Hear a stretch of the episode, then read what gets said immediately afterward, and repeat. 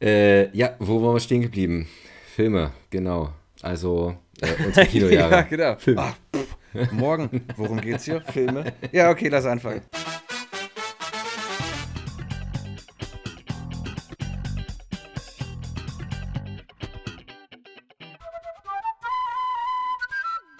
Ausgezeichnet. Garcia. Coronas. Wie geht's? Wie geht es? Wie steht es? Ja gut, ein bisschen geschafft, aber ja. Nützt ja nichts, ne? Nee, das stimmt. Solange das Ding hier noch nicht komplett abgehoben ist, ja. kommen wir um den Dayjob nicht drumherum. Genau. Ich würde heute gerne den Anfang machen, ja, denn das. Corona hat uns alle schwer in die Schranken gewiesen. Und jetzt nach, wahrscheinlich sind es auch volle 2 Jahre gewesen, war ich letzte Woche das erste Mal wieder in einem Kino. Endlich. Endlich, möchte man sagen. Aber. Und ich muss auch, aber ja, es gibt ein Aber. Es scheint jetzt ein Ding zu sein, dass so ein kleines Menü aus Popcorn und Cola mehr kostet als die Karte. Natürlich, immer. Also die Snacks, die Concessions, damit finanzieren die sich. Das verstehe ich. Als 5 Jahre lang angestellter Kinomitarbeiter ist mir eben, du kennst klar, es, ja. Woher die Knete kommt. Dennoch, also wir haben James Bond gesehen. Mhm. Und ich weiß nicht, sagst du es mir, du warst ja jetzt schon öfters, ich sag mal in Anführungszeichen, nach der Pandemie. James Bond, das Ticket 7,50 Euro. Und der hat ja nun weiß Gott Überlänge. Wow, wo? Im... not sponsored. Cinemax am Potsdamer Platz in der OV. Ach krass. Es war auch nicht Kinotag. Kann eigentlich nicht sein. Wann wart ihr? Das ist eine exzellente Frage. A few moments later. Samstag, glaube ich. Auch noch am Wochenende. Ja, also ich war wirklich erstaunt. Die Karte 7,50 Euro, James Bond, OV-Überlänge, was auch immer, was es noch so für Fantasiezuschläge geben kann. Aber dann das Popcorn-Menü, 11,30 Euro oder sowas. Eins. Es war es ein kleines, großes, mittleres? Ich denke, also es gibt ja, also die Menüs fangen ja klein bis groß, trotzdem schon beinahe Superlative an. Also Jumbo ist das Kleinste. Es war übertrieben gesagt. Es war, glaube ich, das zweitkleinste. Ich hatte auch schon in der Schlange mein Auge aufs James-Bond-Menü inklusive Sammelbecher geworfen, was dann aber, als ich dran war, leider ausverkauft war. So ist das Leben. Mal verliert man, mal gewinnen die anderen. Aber da ist schon die erste Kuriosität passiert, von der ich gerne erzählen möchte. Es ist ja seit geraumer Zeit ein Ding, dass Plastikstrohhalme nicht mehr so geil sind. Das sehe ich auch komplett ein. Ich denke, jeder hat zu diesem Zeitpunkt jetzt schon mal das sehr, sehr traurige Video dieser Schildkröte gesehen, der ein Strohhalm aus der Nase gezogen wird. Und das hat mich auch dahingehend schon ein Stück weit bekehrt. Und ich sage, Plastikstrohhalme muss nicht sein. Oh Gott, ich habe es nicht gesehen. Und ich will es auch wahrscheinlich nicht sehen. Das reicht mir. Das gehört zu. Ich denke, ich habe das jetzt eigentlich auch in seiner Gänze sehr blumig beschrieben. Und man kennt es ja schon. Also entweder wird dann ganz drauf verzichtet oder wenn man irgendwie in einer Bar ist, gibt es dann vielleicht einen aus Plastik, sage ich mal, oder aus Metall, wenn es ein bisschen fancier sein soll. Aber im Cinemax am Potsdamer Platz, und so, wenn ich den Kollegen an der Concession richtig verstanden habe, ist das auch nur jetzt so eine Aktion. Bambus. War der Strohhalm, was? Bambus. Nee, aber ähnlich schön. War der Strohhalm eine Macaroni? Davon habe ich auch gehört, dass auch Nudeln benutzt werden. Ich muss auch sagen, dass ich das für den Moment gar nicht so blöde fand und dachte mir, ja, okay, gut, ne, das ist wahrscheinlich... A, günstig in der Herstellung und ne, das tut keinem was, das löst sich irgendwann auf und solange es die 2 Stunden Film irgendwie schafft, alles super. Bis zu dem Moment, wo man etwas energischer zum Getränk greift und das Ding zerbeißt. Da sitzt du da und ziehst Luft und musst dann anfangen aus diesem Becher, der, also die sind ja schon groß, das war jetzt ein 3/4 Liter oder so, um den Durchmesser einer, die Älteren unter unseren HörerInnen kennen es vielleicht noch, CD hat. Das war schon dann ein bisschen umständlich, aber okay, also ist halt neu, muss man sich dran gewöhnen. Vielleicht kehren sie auch zurück oder finden irgendwas anderes, wie du sagtest, Bambus, aber das fand ich schon ein bisschen bemerkenswert. Und das ist ein Pilotprojekt von denen oder so ein Testprojekt von denen oder nur jetzt für eine begrenzte Zeit? Also so wie ich den Kollegen verstanden habe. Solange es Nudeln gibt. Ja, so wie ich den Kollegen verstanden habe, ist das nur für eine begrenzte Zeit jetzt so eine Art Promotion oder, keine Ahnung, vielleicht waren sie auch ein bisschen überrascht vom Ansturm und Strohhalme waren alle. Und dann ist irgendein Pfiffiger auf die Idee gekommen, boah, dann gehen wir mal einen Rewe ausrauben und stecken da Macaroni rein. Weiß man nicht. Bietet natürlich, wenn sich das vielleicht durchsetzen sollte auch, ganz neue Absatzmöglichkeiten für die Hersteller von, italienischen Teigwaren. Vielleicht nicht zu spät, jetzt nochmal die ein oder andere Aktie von Risa oder Barilla zu kaufen. Gut, dann hatten wir das geschafft. Und kurze Frage zwischendurch, hast du James Bond schon gesehen? Ja, habe ich. Okay, super. bereite dich schon mal emotional darauf vor. Ich werde dich nach der nächsten Anekdote um deine Meinung fragen oder nach deiner Meinung fragen. Mhm. Gut, dann saßen wir in diesem Kino und wie du es auch schon mal in einer früheren Folge beschrieben hattest, sitzen da halt immer die Grüppchen zusammen und daneben ist ein Platz frei gelassen. Ist ja auch an sich ganz praktisch für den Gast an sich, der da sein Zeug halt auch ablegen kann und die Vorherrschaft der Armlehne von vornherein geklärt ist. Wenn man aber seit 2 Jahren dieses Feeling nicht hatte, Kino und quasi Filme mit so vielen, ich würde sagen, es waren bestimmt 80 Leute da, im selben Saal zu erleben, finde ich die Anwesenheit der 78 anderen als extrem störend. Ja? Gott, haben die mich genervt. Überall schnatterte es, überall raschelte es und von den 80, die da waren, war jeder im Schnitt einmal draußen. Ja, das ist nervig. Auf sowas kann ich weiterhin verzichten. Sowas habe ich genossen, als die Kinos leerer waren. Das war das, wovon ich geredet habe. Das war der Teil an Corona, den ich dann wirklich genossen habe. Leere Bahn, leere Kinos. Ja, das war nicht so schön. Ich meine, ja, das ist natürlich dieses sehr konträre Bild jetzt. Man guckt nur zu Hause Filme und dann geht man eben ins Kino und wahrscheinlich, also das ist jetzt nichts, was mich davon abhält, jetzt wieder häufiger ins Kino zu gehen, aber als Schocktherapie nach 2 Jahren fand ich das Erlebnis jetzt nicht so wahnsinnig geil. Nee, das ist was man wirklich nicht vermisst. Und noch dazu muss ich jetzt gestehen, bin gespannt, was du dazu sagst, ich fand auch das Erlebnis James Bond nicht so geil. Ich fand ihn gut. Ich war mit dem Herzen nie bei James Bond wirklich, aber mich hat er unterhalten. Viel kann ich auch gar nicht sagen. Also er hat mich jetzt nie gelangweilt. Die Action fand ich gut und im Großen und Ganzen hat er mich unterhalten. Aber ich tue mich da wirklich sehr schwer. Also ich bin da rein und dachte... geil. Das ist genau der richtige Comeback-Film für mich. Und dann fand ich den so lang, so übertrieben emotional, auch mit diesem, Achtung, Spoiler, jetzt kurz weghören, dass sich dann da rausstellt, dass das da sein Kind ist. Und ich weiß auch nicht, für einen James-Bond-Film gehört das dort einfach nicht hin. Ja, das ist seine Legacy, sozusagen, sein Vermächtnis, das Kind, damit ein Stück von ihm dann weiter existiert. Naja. Vielleicht greifen sie das in 20 Jahren wieder auf, wenn dann der Sohn dann von James Bond oder das Kind von James Bond, ich weiß, war das ein Junge oder ein Mädchen? Ich bin mir gar nicht sicher. Ein Mädchen.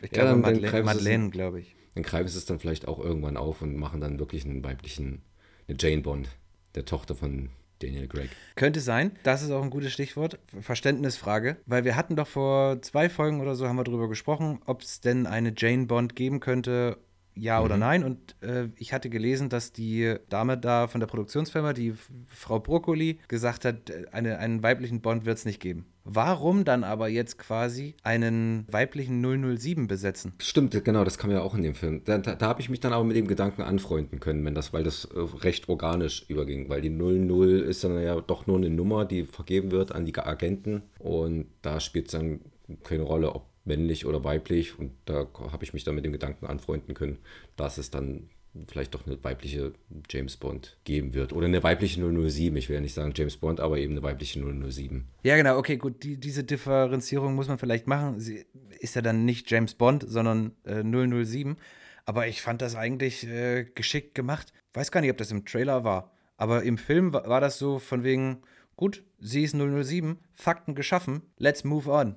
So schön ich das fand, muss ich auch wieder dann gleichzeitig sagen, dass ich mochte ihren Charakter, den sie verkörpert, und ich mochte auch, dass sie so da ihren Punkt gemacht hat, was diese 007-Thematik angeht. Na, also sie lässt ja keinen Zweifel daran, wer hier 007 ist, auch wenn quasi James Bond jetzt da wieder mit im Haus rumschleicht. Was ich dann aber wiederum blöd fand, war zum Ende hin, als das alles dann an Emotionalität irgendwie am Köcheln war, wie bereitwillig sie einfach das dann abgegeben hat. In so einem Nebensatz, wie sie da, glaube ich, noch in diesem Flugzeug waren mit Q und kurz vorm Absprung und sie dann über, keine Ahnung, Zoom mit M sprechen und sie ihm dann einfach so sagt, ach so, übrigens, ja, machen Sie mal hier James wieder zum 007, ist cool. Wo ich mir dachte, du hast mir gerade anderthalb Stunden erzählt, wie geil du auf diese Nummer bist und dass du jetzt hier der neue Sheriff bist und dann, ja, nee, ist okay, ja, ach Mensch, na, ist okay. Ja, aufgrund seiner Opferbereitschaft, die er an den Tag gelegt hat, hat sie dann vielleicht gedacht, nee, der hat's verdient. Er ist und bleibt die 007, ob er nun stirbt oder nicht. Vielleicht hat man sich dann auch somit die Option weiterhin offen gehalten, dass es halt weiterhin ein männlicher Bond wird, der den 007 verkörpert. Ja, ich befürchte, dass das so sein wird. Die Frage ist das was man quasi jetzt vielleicht in die nächsten Filme mitnimmt, um da jetzt nicht so einen harten Cut zu machen, sondern sozusagen diese Gender-Transition von James Bond muss oder soll männlich sein, hin zu, wir haben einen weiblichen Jane Bond, oder ist sie im nächsten Film wieder raus? Ich denke mal, die wird dabei bleiben, um so ein bisschen die Kontinuität zu wahren. Der Hauptdarsteller, der James oder der 007 oder James Bond wird ersetzt. Und ja, wobei, es ist ein anderer Darsteller, und ich glaube, selbst Q und M, die wurden ja auch immer wieder ersetzt, oder? Mit jedem neuen Bond-Darsteller. Ja, interessanter Gedanke. Ich kann das nicht beantworten, ob Q und M sich zusammen mit den James Bond-Darstellern geändert haben. Ich glaube nicht. Aber ich müsste jetzt hier, um rumschlauen zu können, Wikipedia bedienen. Ja gut, bleibt abzuwarten, ob dann in den nächsten Filmen die gleichen Darsteller für die Rollen besetzt werden. Also ich habe keinen Zweifel daran, dass Ralph Fiennes weiter M ist und dass Ben Whishaw weiter Q ist. Dann kann ich mir auch gut vorstellen, dass die 007 auch weiterhin dabei bleibt. Vielleicht nicht als 007, aber eben als anderer Agent. Ja, wäre ich auch dafür. Also ich habe ganz viele Kommentare auch bei Instagram gelesen, die auch überwiegend positiv waren. Ich finde mich da in der breiten Meinung nicht so wieder. Aber bei uns hier zu Hause ist die Meinung eindeutig. Meine Freundin hat im Nachhinein zu dem Film, im O-Ton, sage ich jetzt mal, kommentiert, what a Keck. Das sagt eigentlich alles. Mir blieb dann quasi auch nichts anderes übrig, als da in dieselbe Kerbe zu schlagen und zu sagen, ja, nee, ist Quatsch. What a Keck. Aber er ist ja jetzt vor kurzem auch in den USA gestartet, nach uns. Und da blieb er dann doch unter den Erwartungen. Und konnte sich, das führt uns dann zum nächsten Thema, sei denn du hast noch was zu James Bond zu sagen, konnte sich nur eine Woche auf Platz 1 halten. Und wurde dann abgelöst von Halloween Kills. Der jetzt schon, der am Eröffnungswochenende schon mehr als die Hälfte vom James Bond Einspiel gemacht hat. Also der hat richtig zugeschlagen. Also aufgrund dessen, was im weiteren Verlauf dieser Folge heute noch passieren soll, habe ich mich tatsächlich mit den Zahlen zu Halloween Kills beschäftigt. Deswegen will ich jetzt da jetzt nicht zu sehr drauf eingehen, um dir irgendwelche Hinweise zu geben. Aber das finde ich schon sehr überraschend, wenn das quasi das Ergebnis von James Bond in den USA ist. Dass die nur quasi doppelt so viel Umsatz gemacht haben wie Halloween Kills. Ja, also Halloween Kills hat, glaube ich, jetzt über 50 Millionen Dollar eingespielt. Mehr als die Hälfte des gesamten Einspiels von James Bond bisher. Am Wochenende. Das ist schon... Das ist entweder unterirdisch für James Bond oder galaktisch für Halloween. Beides. Wahrscheinlich eine Mischung aus beidem. Ja. Ein galaktisch-unterirdisches Filmwochenende. Ja. Genau, ich bin gespannt, wie er hier anlaufen wird. Ab heute läuft er ja im Kino. Der mittlerweile 12. Film aus dem Halloween-Franchise und hat damit jetzt auch die Freitag der 13. Reihe eingeholt, die auch aus 12 Filmen besteht, inklusive Freddy vs. Jason und dem Remake. Und der 13. Und ich weiß jetzt nicht, ob das vielleicht so ein bisschen Absicht ist, aber es ist ja schon der 13. Halloween angekündigt für 2022. Halloween Ends. Damit hat er dann Freitag der 13. überholt. Der dann mit dem 13. Film Freitag den 13. überholt. Ja. Denkst du, das spielt eine Rolle?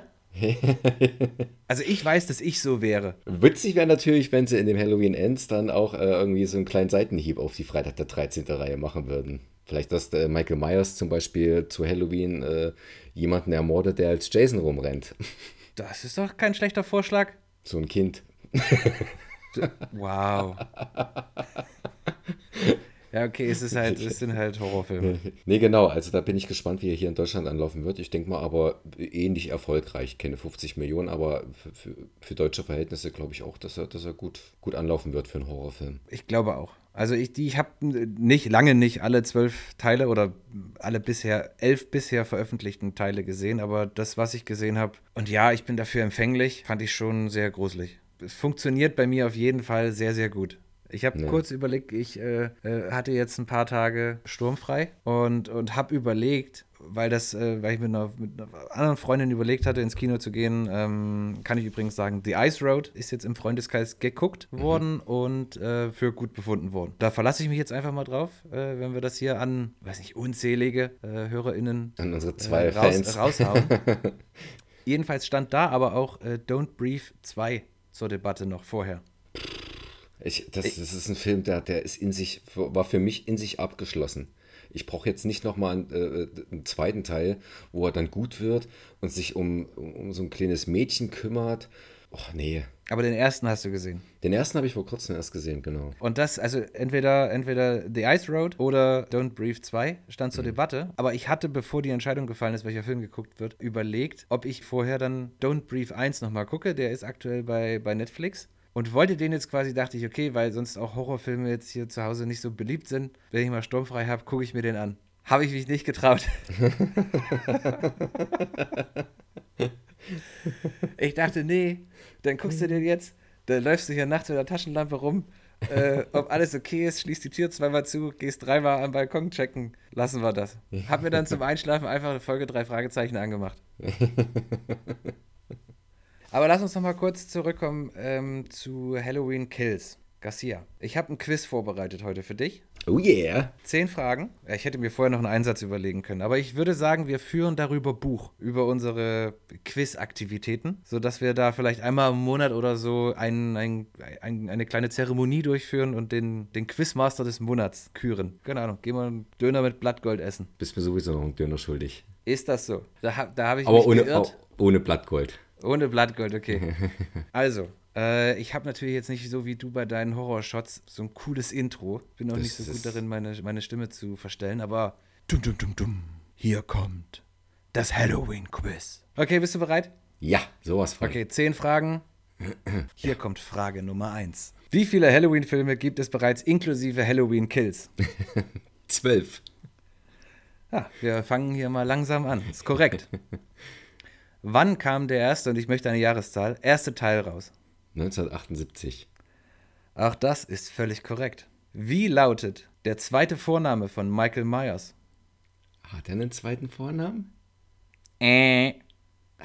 Apparently. Der zweite Vorname ist Audrey. Michael Audrey Myers.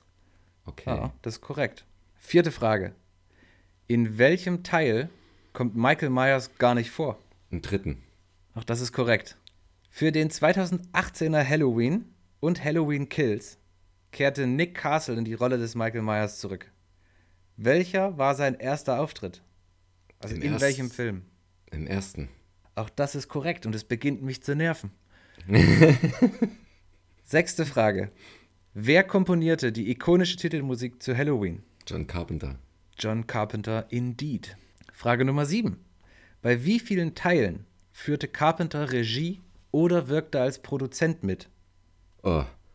Also 1. hat er Regie geführt und produziert. 2. hat er, glaube ich, nur produziert. Im 3. auch. Und den 18er. Also 4. 5 mit Halloween Kills. 4. Ich überprüfe das aber nochmal. Okay, was sind die 4? Beim 1. Teil hat er Regie geführt. Mhm. Er war auch Produzent, aber das zählt dann natürlich nicht doppelt. Beim 2. und 3. weiterhin Produzent. Mhm. Und dann beim 2018er war er auch Produzent. Also 4. Ja, du hast, glaube ich, einfach den 1. dann zweimal gezählt. Kann das sein? Nee, ich habe den 1., 2., 3., Halloween 2018 und Halloween Kills. Ich glaube, da hat er auch. Und Halloween Ends wird er, glaube ich, auch produzieren mit. Nicht laut Wikipedia, junger Padawan. Aha. Falls hier irgendwelche noch krasseren Fans als Gabriel zuhören sollten und denen quasi jetzt schon das Zahnfleisch zu bluten, das ist alles nur Informationen von Wikipedia, gegen die wir das hier checken, ja? Ruhig bleiben, das ist nur ein Film. Okay, gut, 4. Das war, also du hast 5 gesagt, also falsch, es steht 5:2 für dich, Gabriel. Frage Nummer 8. Welchen Anteil hat John Carpenter am aktuellen Film Halloween Kills? Naja, wenn er nicht produziert hat, dann höchstwahrscheinlich ist er Teil der Komposition, der Musik. Das ist korrekt hergeleitet. Machen noch einen Strich. Die letzten 2 Fragen, Gabriel, du kannst nicht mehr verlieren. Frage Nummer 9. In welcher fiktiven Stadt treibt Michael Myers sein Unwesen? Haddonfield, Illinois. Haddonfield, Illinois. Do you happen to know the zip code? Aber wahrscheinlich haben sie sich die Mühe nicht gemacht, sich dafür auch noch einen zip code auszudenken. Okay, die letzte Frage hast du wahrscheinlich auch in der Tasche. Das ist nämlich eine Schätzfrage und die lautet, der Film ist heute zur Aufzeichnung, seit 4 Tagen in den USA im Kino. Er hatte laut Box Office Mojo ein $20 Millionen Budget wie hoch sind die Einnahmen bisher? Und ich sag mal jetzt, alles innerhalb von 10 Millionen ist ein Punkt. Na, 50 Millionen. Ja, das war ja nun auch schon klar, dass du da ziemlich genau... Ich habe schon die Antworten vorhin vorweggenommen. Ja. Nee, darüber reden wir noch. Ja. Da brauchst du jetzt gar nicht so lachen.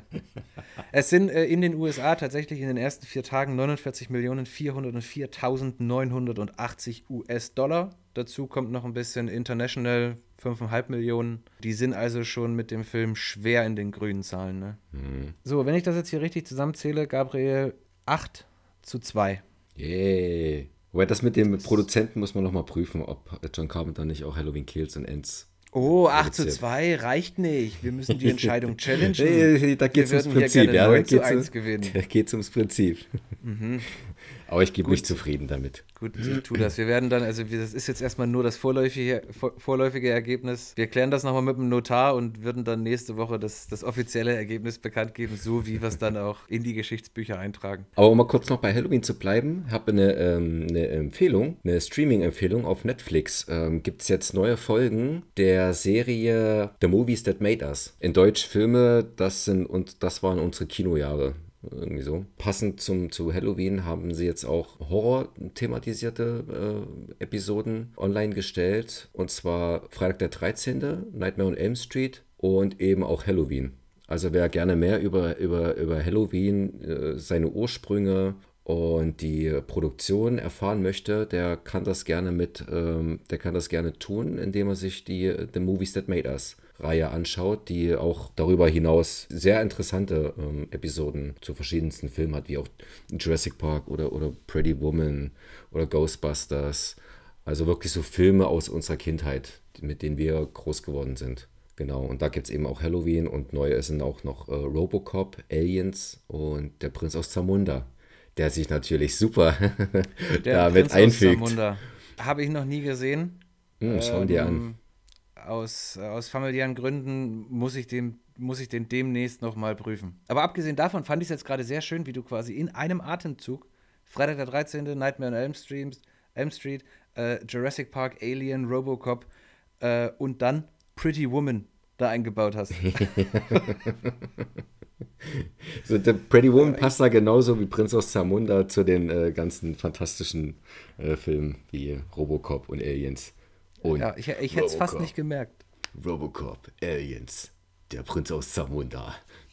Finde ich auch eine sehr geile Reihe. Ist Netflix korrekt oder Prime? Netflix. Ich hatte nur letztens deinen im Social Media deine Story gesehen bei Instagram, wie du bei... Um beim Streaming mal zu bleiben und weil du ja. Prime gerade ansprichst, habe ich am Wochenende die ersten 4 Folgen von der Serienadaption von Ich weiß, was du letzten Sommer getan hast angeschaut und bin mehr als unterwältigt. Das hat mir so gar nicht gefallen. Ich gucke, was die neuen Folgen bringen, aber es ist bisher, keiner der Charaktere ist mir sympathisch. Die ziehen alle eine Fresse. Es ist irgendwie, also da frage ich mich, wie hat deren Freundschaft so lange funktioniert? Die sind sich die ganze Zeit am Angeifern. Dann dauert es erstmal anderthalb Folgen, bis endlich mal jemand drauf geht. Also bis der Killer mal wirklich zuschlägt. Eine Person ist wirklich sympathisch. Spoiler, die stirbt halt viel zu früh. Spoiler Ende. Spoiler Ende. Aus Komplettierungsgründen gucke ich das jetzt zu Ende. Jeden Freitag kommt eine neue Folge. Auch das noch. Ob das wirklich so eine gute Idee war, das auf Serienformat auszudehnen, diese Geschichte, die in anderthalb Stunden schon gut erzählt war. Ist schwierig. Ja, es kommt für mich jetzt ein bisschen out of the blue. Ich habe das selber jetzt bis auf deinen Post bei Instagram auch gar nicht wahrgenommen und da war schon quasi eine gewisse Tendenz zu erkennen, aufgrund der GIFs und Emojis, die du verwandt hast, um da quasi der ganzen Sache noch ein bisschen Nachdruck zu verleihen. Dann spare ich mir das natürlich jetzt nach deiner Einschätzung, berichte gerne weiter, dann... Wenn immer freitags eine neue Folge rauskommt, wie viele Episoden hat diese Odyssee jetzt? Bisher 4. Ich weiß nicht, wie viel insgesamt werden, aber wahrscheinlich 8 bis 10 Folgen. Ich kann eigentlich nur aus dem Genre und unter der Rubrik Serien eine empfehlen. Ich kann jetzt weder sagen, welches Jahr das war, noch, ich glaube, es waren auch 10 Episoden. Fragt mich nicht nach Hauptdarstellern. Dafür ist das jetzt quasi zu spontan die Einschätzung. Aber wer seine Hände an Harper's Island kriegt, sollte das unbedingt gucken. Ist 8 Jahre alt, die Serie vielleicht. Würde ich jetzt mal so grob schätzen. Harper's Island. Es ist wirklich, wirklich großartig gewesen. Ende der Empfehlung. Ich kann vielleicht doch ganz kurz, ohne zu spoilern, mal den Plot umreißen. Es geht tatsächlich um eine Insel, aber jetzt nicht im tropischen Survival-Sinne, sondern das ist irgendwo, wo halt wohlhabende Leute hingehen oder leben. So genau ist mir das Setup jetzt nicht mehr im Kopf. Und dort findet soll eine Hochzeit stattfinden. Und dann sind da natürlich Freunde und Familie und Brautjungfern und wie auch immer das beim Mann heißt, auf Deutsch, Best Man, der Trauzeuge. Und mit denen ist halt leider auch ein Killer auf der Insel. Oh, weia. Und das ist wirklich, wirklich großartig gewesen. Ich hoffe, dass mich meine Erinnerung jetzt nicht das irgendwie zu schön ausmalt, aber das weiß ich, das war ein festes Ritual, das war, glaube ich, auch noch zu Zeiten, wo das im Fernsehen ausgestrahlt wurde. Und das war ein ganz fester Termin, ich sag mal mittwochs, 21:15 Uhr auf ProSieben. Keine Ahnung, könnte alles falsch sein. Aber Harper's Island, ich sag's nochmal gerne, auch nicht ganz aus Eigennutz. Falls du das hören solltest und du findest das irgendwo zu kaufen, zu leihen, zu mieten, egal. Ich würde mich wahnsinnig über eine DM bei Instagram oder Facebook oder so freuen, weil das würde ich wirklich, wirklich gerne nochmal gucken. Ist das momentan nirgendwo erhältlich? Das ist jetzt quasi in unserer Aufzeichnung hier, kam das nochmal emotional in mir hoch, hab's aber für die Aufzeichnung jetzt quasi nicht im Vorfeld prüfen können. Mache ich vielleicht gleich danach. Aber das war wirklich große Klasse. Wollen wir mal kurz einen Horrorschatz einschieben? Ja, das klingt nach einer sehr guten Idee. Gut, dann sage ich einfach mal Mats ab. Ich folgte einem Zombie, 1943. Eine junge Krankenschwester verschlägt es in die Karibik, um dort eine Frau zu pflegen, die in letzter Zeit seltsame Verhaltensweisen und völlige Apathie aufweist. In letzter Instanz versucht sie, ihre Patientin durch Voodoo-Kräfte zu heilen. Jacques Tourneaus A Walk with a Zombie, so der Originaltitel, vereint die Mystik des Voodoo-Kults mit den Stilmitteln eines Horrorfilms, die aufgrund der Schwarz-Weiß-Fotografie zum Tragen kommen. Denn hier setzt man auf das Wesentliche, das Reduzierte. Ein großartiges Spiel mit Licht und Schatten und unheimliche Klänge des Stammes, der nachts seine Rituale vollzieht. Eine der besten Szenen, in denen die Essenz dieses poetischen Meisterwerks veranschaulicht wird, ist die Wanderung durch das Feld. Die im Hintergrund zu hörenden Trommeln, die die Krankenschwester Betsy und ihre Patientin Jessica bei ihrem Gang durch das unheimliche Feld begleiten, und die fabelhafte Kameraarbeit produzieren eine Atmosphäre, die dichter ist als das Feld und so lebend, wie die mysteriöse Krankheit es bei Jessica tut. Ihr kennt sicherlich die Hinweise in Abspänen, die sagen, dass all die Figuren fiktiv sind und jede Ähnlichkeit rein zufällig und so weiter. Hier lautet dieser Hinweis gleich im Vorspann: The characters and events depicted in this photoplay are fictional. Any similarity to actual persons, living, dead or possessed, is purely coincidental. Der Film feierte seine Deutschlandpremiere im Fernsehen, 30 Jahre nach seiner Uraufführung. Die Synchronisation klingt sehr steril und lässt die nötige Räumlichkeit vermissen. Ich empfehle daher, den Film in der Originalfassung zu schauen. Der Film ist im Rahmen der Arthouse-Retrospektive beim Studio-Kanal-Label Arthouse auf DVD erschienen. Seine Laufzeit von 66 Minuten lädt förmlich zu einem Double-Feature ein. Meine Entscheidung für den nachfolgenden Film fiel daher auf Robot Monster 1953. Ein Außerirdischer, genannt Roman, mit dem Körper eines Gorillas landet auf der Erde, um die 6 letzten Menschen und damit die gesamte Menschheit auszulöschen. Mit einer Seifenblasenmaschine nimmt er regelmäßig Kontakt zu seinem Gebieter auf, nur um ihm zu berichten, dass er ständig scheitert. Robot Monster ist ein charmanter Trashfilm, der ziemlich schlecht ist, aber so unschuldig daherkommt, dass man ihm nicht böse sein kann, wie billig und unfreiwillig komisch er letzten Endes ist. Die negativen Kritiken, die er seinerzeit ernten musste, hat der Regisseur Phil Tucker nicht ganz so gut wegstecken können. Als Reaktion darauf hat er versucht, sich mit einem Kopfschuss das Leben zu nehmen. Es blieb ein Versuch. Garcias Horrorshots. So, das waren die ersten Horrorshots. Jonas, du hast auch was Ähnliches vorbereitet. Du hast auf jeden Fall was vorbereitet. Ich habe auch was vorbereitet. Ich muss gestehen, dass... Hat dir ein Vögelchen gezwitschert, das ist korrekt. Nee, ich bin ja großer Fan deiner Horrorshots. Deswegen habe ich mich diese Woche da an was Ähnliches gewagt und euch mal eine Matz vorbereitet zu Venom 2. Und da hören wir jetzt einfach mal rein. Ach so, bitte nicht erschrecken. Wir haben da auch Soundbites vom Trailer mit reingearbeitet. Wenn es jetzt also gleich laut und aufgeregt wird, gehört das dazu. Einfach dranbleiben. Eddie, wir sollten da draußen sein und böse Typen verschlingen. Ich bin ein Raubtier. Ich muss frei sein. Du musst deine Aggression in den Griff kriegen. Oder wir finden uns in der Area 51 wieder. Heute startet mit Venom 2 Let There Be Carnage die Fortsetzung des 2018 erschienenen ersten Teils und damit auch der zweite Film aus Sonys Spider-Man Universe. Auch diesmal spielt Tom Hardy den Journalisten Eddie Brock, der weiterhin in Symbiose mit der außerirdischen Lebensform Venom lebt, auch wenn das Ganze diesmal schon deutlich weniger unfreiwillig daherkommt. Du lebst in meinem Körper? Du hältst dich an meine Regeln. Entschuldige, ich weiß nicht, was in mich gefahren ist. Ich bieg das wieder hin. Ich wiederhole mich ungern. Du bist ein Loser. Einige Ausschnitte im Trailer erinnern sogar schon fast an eine Buddy-Komödie, andere wiederum an ein Paar, das dringend einen Therapeuten braucht. Das ist übrigens auch die Meinung des neuen Verlobten, Dr. Dan Lewis, wiedergespielt von Reed Scott, von Eddies Ex-Verlobter Anne, wie schon im ersten Teil gespielt von Michelle Williams. Oh, wow! Du könntest einfach sagen, ich freue mich für dich. Das sollten eigentlich wir sein! Hey, ich freue mich für euch. Nein! Gott, das tut mir so leid. Mir nicht! Die beiden brauchen eine ernsthafte Paartherapie. Diesmal müssen die beiden gegen Cletus Cassidy, gespielt von Woody Harrelson, antreten. Der zum Tode verurteilte Serienmörder wartet in St. Quentin auf seine Hinrichtung, bekommt aber vorher noch das gewünschte Treffen mit Eddie. Als die Situation im Gefängnis eskaliert, schafft es Cassidy, Eddie in die Hand zu beißen, und dabei gelangt ein Teil des Symbionten in seinen Organismus. Eddie Brock, ich möchte dir meine Geschichte erzählen. Die Leute lieben Serienmörder. Cletus, warum ich? Was meins ist deins. Und was deins ist meins.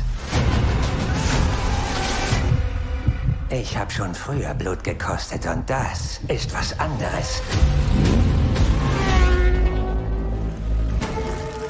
Was folgt, ist ein Spektakel, das sich sehen lassen kann. Aus Spoilergründen wollen wir an der Stelle erstmal nicht weiter über die Story des Films sprechen. Der Trailer lässt da schon etwas tiefer blicken. Ob und wann ihr euch den anschaut, bleibt natürlich euch überlassen. Das Drehbuch stammt aus der Feder von Kelly Marcel, die auch schon beim ersten Teil mitschrieb und diesmal auch zum Produktionsteam um Amy Pascal gehört. Letztere arbeitete auch schon am ersten Teil von Venom, hat darüber hinaus aber noch einiges mehr an Spider-Man-Erfahrung vorzuweisen. Sie arbeitete beispielsweise an den ersten beiden Tom-Holland-Verfilmungen, Homecoming und Far From Home, sowie dem Animationsfilm Spider-Man: A New Universe mit. Nachdem der Vorgänger noch von Ruben Fleischer inszeniert wurde, nimmt diesmal Andy Serkis auf dem Regiestuhl Platz und den meisten ist er für seine Performance als Gollum in den Herr der Ringe und Hobbit-Filmen oder als Caesar in Planet der Affen bekannt. Auch hier sind wir also sehr gespannt, was uns erwartet. Wem der erste Teil gefiel, dem wird auch der zweite gefallen. Wem der erste nicht gefiel, der wird mit dem zweiten auch seine Probleme haben. Wir für unseren Teil freuen uns auf Venom 2 Let There Be Carnage, ab heute im Kino. Das Einzige, was ich je auf dieser Welt wollte, ist ein Gemetzel.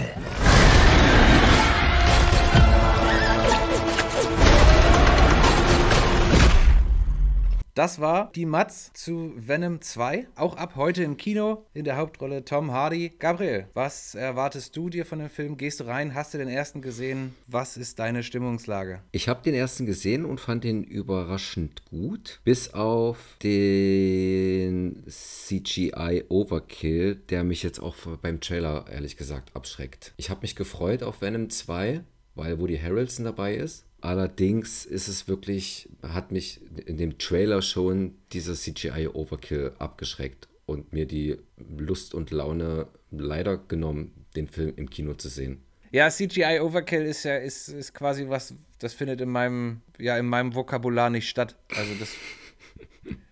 Wie kann denn CGI Overkill sein? Ja, es ist einfach, es reißt einen einfach wirklich aus der Handlung raus. Also schon aus dem Trailer hat mich rausgerissen. Der Venom, dann der Carnage. Ist halt, ich meine, es ist halt der heutigen Zeit geschuldet, dass man dann wirklich fast alles dann am Computer generiert. Ich halte es nicht für unmöglich, bestimmte Szenen auch mit Animatronics oder Puppen darzustellen.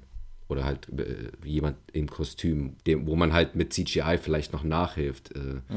Als gucke ich mir einen Trailer zu einem Computerspiel an. Ja, okay, dem Bild kann ich auch ein Stück weit folgen, das stimmt schon. Aber du freust dich drauf? Ich würde sagen, ich schon. Ja doch, ich freue mich drauf. Ich bin ja nun auch so lange abstinent gewesen und irgendwie alles, was irgendwie so nach Blockbuster auch nur riecht, zieht mich halt auch im Moment quasi an, wie so ein Magnet. Das heißt, das ist für mich auf jeden Fall ein fester Programmpunkt unter der Voraussetzung, dass es irgendwo zu einer Zeit, zu der ich kann, in OV läuft. Aber so ging es mir am Anfang auch, als die Kinos wieder geöffnet hatten, hatte ich echt Bock auf Erlebniskino, auf Blockbuster. Es sollte krachen auf der Leinwand.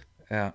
Ich wollte kein Arzi-Fazi-Zeug gucken, keine Drama oder so. Ich wollte Action, ich wollte gute Laune-Kino, wollte ich haben.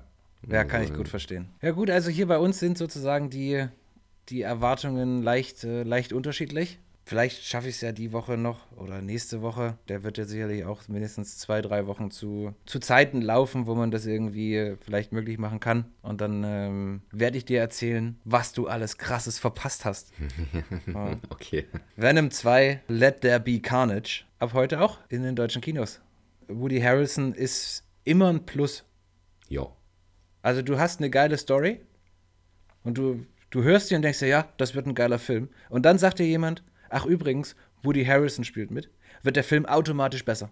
Ja, genau, es ist eine Bereicherung. Ich finde auch, Tom Hardy ist eine unglaublich coole Socke.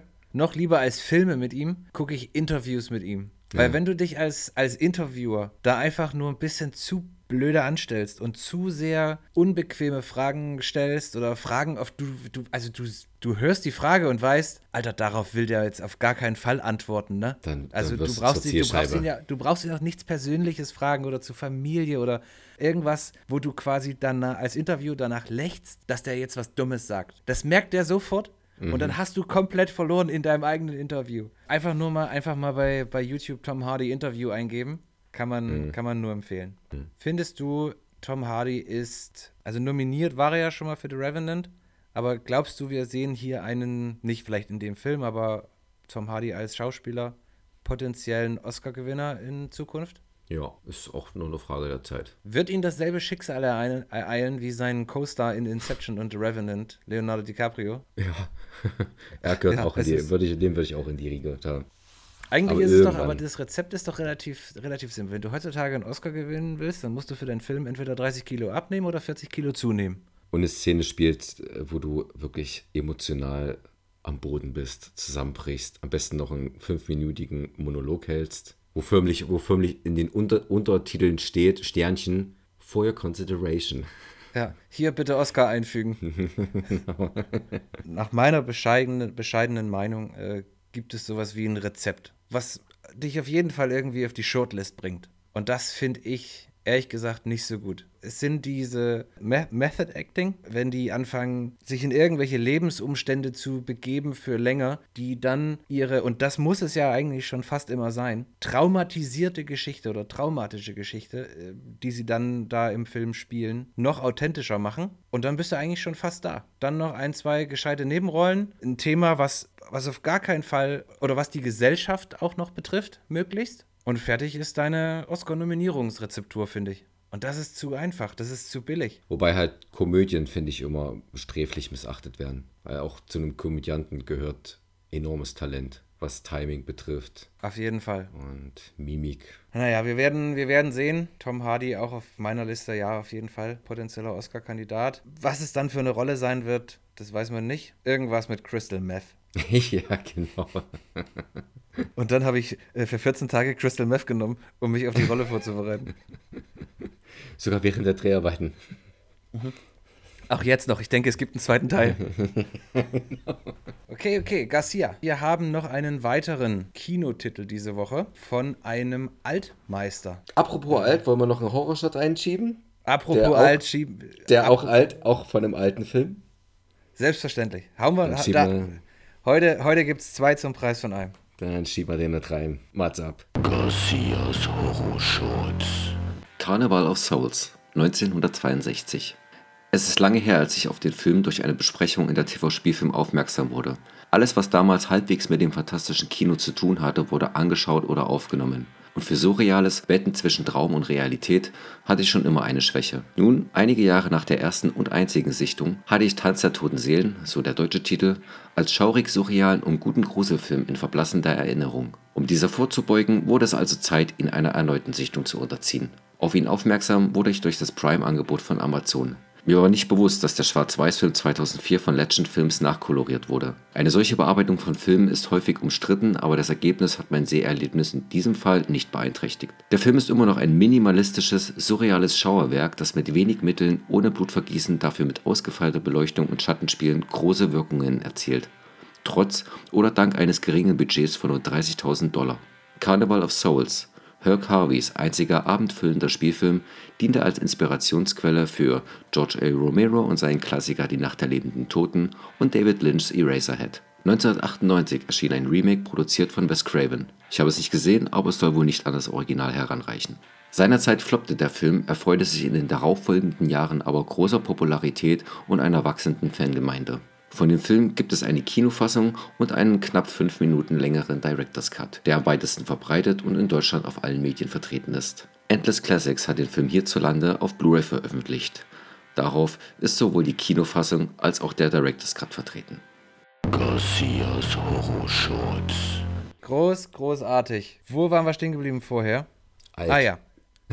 Cry Macho kommt auch heute ins Kino, sagt jetzt dem einen oder anderen vielleicht gar nichts, ist aber der neue Film von und mit Clint Eastwood. Mal wieder, neuer Film, neues Jahr, neuer Film. Findest du? Ja, der ist echt aktiv, immer noch. Ja, für seine 704 Jahre. Also gefühlt haut er wirklich jedes Jahr einen neuen Film raus. Aber soll er machen, ich fand die bisher immer gut. Aber du wolltest zu Cry Macho was sagen. Ja, ich wollte zu Cry Macho was sagen, genau. Um das kurz, eigentlich ist der Film jetzt nur hier in der Sendung und ich sag gleich ein bisschen was zum Plot, damit die Leute das so einordnen können auch. Aber er hat es eigentlich nur in die Sendung geschafft, weil ich eine witzige Anekdote zum Autor gefunden habe. Aber dazu gleich, jetzt kommen wir erstmal kurz zu Cry Macho. Worum geht's? Der ehemalige Rodeo-Star und Pferdezüchter Mike, gespielt von Clint Eastwood, holt 1978 für seinen Ex-Chef dessen Sohn aus Mexiko von der alkoholkranken Mutter ab und soll ihn zurück nach Texas bringen. Das ist soweit der Plot. Dass Mike zudem ein zu viel trinkender und verbitterter Charakter ist, passt ins Gesamtbild. Zumindest was den verbitterten Teil angeht, passt es auch zu Clint Eastwood. Verbittert kann er. Ich bin mir auch sicher, dass die Begegnung mit dem Jungen und die Reise, die beiden dann machen, beim alten Mike eine Art Transformation auslösen wird. Dass die Erfahrungen, die Erlebnisse, die er dann mit dem Jungen zusammen macht, dazu führen werden, dass er seine innere Verbitterung überwindet und nochmal Kraft schöpft und mehr quasi in seinem Leben sieht, als das, was er mal war. Was ich aber nun sagen wollte, was ich eingangs erwähnte, zum Autor, das finde ich sehr spannend und ich glaube, das sagt auch ein bisschen was über Hollywood aus. Der Autor heißt Nathan Richard Nash und der hatte bereits vor 1975 ein Drehbuch unter dem Titel Macho geschrieben. Das wollte aber niemand haben. Also hat er das Drehbuch innerhalb von 2 Wochen auch noch, um es 1975 zu veröffentlichen, in einen Roman umgeschrieben mit dem Titel Cry Macho. Um das zu machen, dieses Umschreiben, hat er quasi auch einen Vorschuss bekommen von $10.000 vom Verlag, hat das dann eben in diesen 2 Wochen fertiggestellt und auf den Markt geworfen. Nun bekam das Ding überraschend gute Kritiken, sofort als der Roman rauskam. Und 3 Studios haben gleich angefangen, um das Manuskript sozusagen zu bieten und wollten das verfilmen. Und hat dann quasi die Rechte auch an eines der Studios verkauft, die ihn vorher abgelehnt haben. Dann kam das Studio zu ihm, hat gesagt, kannst du uns bitte auch das Skript für den Film schreiben? Und er hat gesagt, ist überhaupt kein Problem, hier. Und hat ohne ein einziges Wort zu ändern, denen dasselbe Screenplay gegeben, das die abgelehnt haben. Und hat gesagt, diesmal haben sie es geliebt. Also ich kenne den Mann ja nicht, aber ich habe mich direkt, als ich das gelesen habe, habe ich mich mit ihm mitgefreut. Und habe auch gedacht, diese Studios, was für Armleuchter. Aber wieso, wenn der es 75 geschrieben hat und das Buch auch veröffentlicht hat? Und das Studio dann auch Interesse gezeigt hat. Warum hat es dann trotzdem jetzt 50 Jahre fast gedauert? Man hat die Rechte gekauft, man hat ein Skript in Auftrag gegeben, aber hat den Film nie gedreht. Ja, finde ich eine sehr witzige Anekdote zum Film Cry Macho, ab heute auch in den deutschen Kinos mit und von Mr. Clint Eastwood. Wusstest du, dass Clint Eastwood, also schon gestandener, etablierter Schauspieler war, 1986 gewählter Bürgermeister seiner Heimatstadt war? Mhm. Ja, okay, das ist so krasses Trivia-Wissen, da konnte ich von ausgehen, dass du das weißt. Aber wusstest du auch, dass eine der Errungenschaften seiner Amtszeit war, dass wieder Eiscreme in der Öffentlichkeit verkauft werden darf? Nee, das wusste ich nicht. Das ist nämlich, das war verboten. Was, echt? In dem Ort. Und da kam erst Dirty Harry ins Amt und hat gesagt, passt mal auf hier. Ab heute wird hier wieder Eiscreme gegessen. Okay. Okay, wenn du das sagst. Aber auch kurz, weil wir ja heute so ältere Filme hatten in den Shots. Clint Eastwood hat auch damals, ich glaube, eine seiner ersten Rollen, das war vor sage und schreibe auch wieder fast 70 Jahren, als er noch relativ unbekannt war, in dem Horrorfilm Tarantula mitgemacht, auch in seiner Nebenrolle. Tarantula? 1955. Och, da krieg ich da war er auch schon jugendlich oder Jungschauspieler in seinen 20ern. Ne? Ja, genau. Clint Eastwood, 1764, frisch geschlüpft. Ja. Genau. Das ist wirklich erstaunlich. Also, es ist ja nicht nur die Filme, in denen er mitgespielt hat. Es ist ja auch die Filme, bei denen er Regie geführt hat, die er produziert hat, wo er die Musik gemacht hat. Wirklich, wirklich beeindruckend. Ja, der hat schon echt ein beeindruckendes Lebenswerk bisher geschaffen. Garcia, mit diesem beeindruckenden Lebenswerk vom 1738-jährigen Clint Eastwood beschließen wir die heutige Sendung. Was meinst du? Ja, beschließen wir dieses beeindruckende Werk, was wir heute wieder hier abgeliefert haben. Das ist völlig korrekt. Ja. Das hätte ich so nicht besser sagen können. Ich denke, wir sind alle gesegnet, das hier heute hören zu dürfen. Und auf diesem Pfad werden wir jetzt einfach weitermachen. Ja, auf jeden Fall. Bis wir der beste Podcast der Welt sind. Genau, das ist ein bescheidenes Ziel, was realistisch ist. Der Clint Eastwood unter den Podcasts. Und dafür brauchen wir natürlich auch eure Unterstützung da draußen, liebe HörerInnen. Es geht nicht ohne eure Mithilfe. Wir brauchen eure Streams, eure Likes, eure Abos, eure was auch immer man alles klicken kann auf den verschiedenen Social-Media-Kanälen und Musik- oder Podcast-Streaming-Diensten, über die ihr uns hört. Gebt uns Feedback, gebt uns auch negatives Feedback, gebt uns Inspiration, macht uns gerne Vorschläge für Titel, Serien, was immer ihr mal von Garcia und Cojones besprochen haben wollt. Immer her damit. Und ich für meinen Teil bedanke mich wieder für die Aufmerksamkeit. Ich wünsche euch eine traumhafte Woche. Und Garcia, Bussi, Bussi. Vor allem Liebe. Ganz viel Liebe. Ganz viel Liebe. Ganz viel Liebe und Gesundheit. Garcia, Bussi, Bussi. Bis nächste Woche. Bis dahin. Ciao, ciao. Tschüss.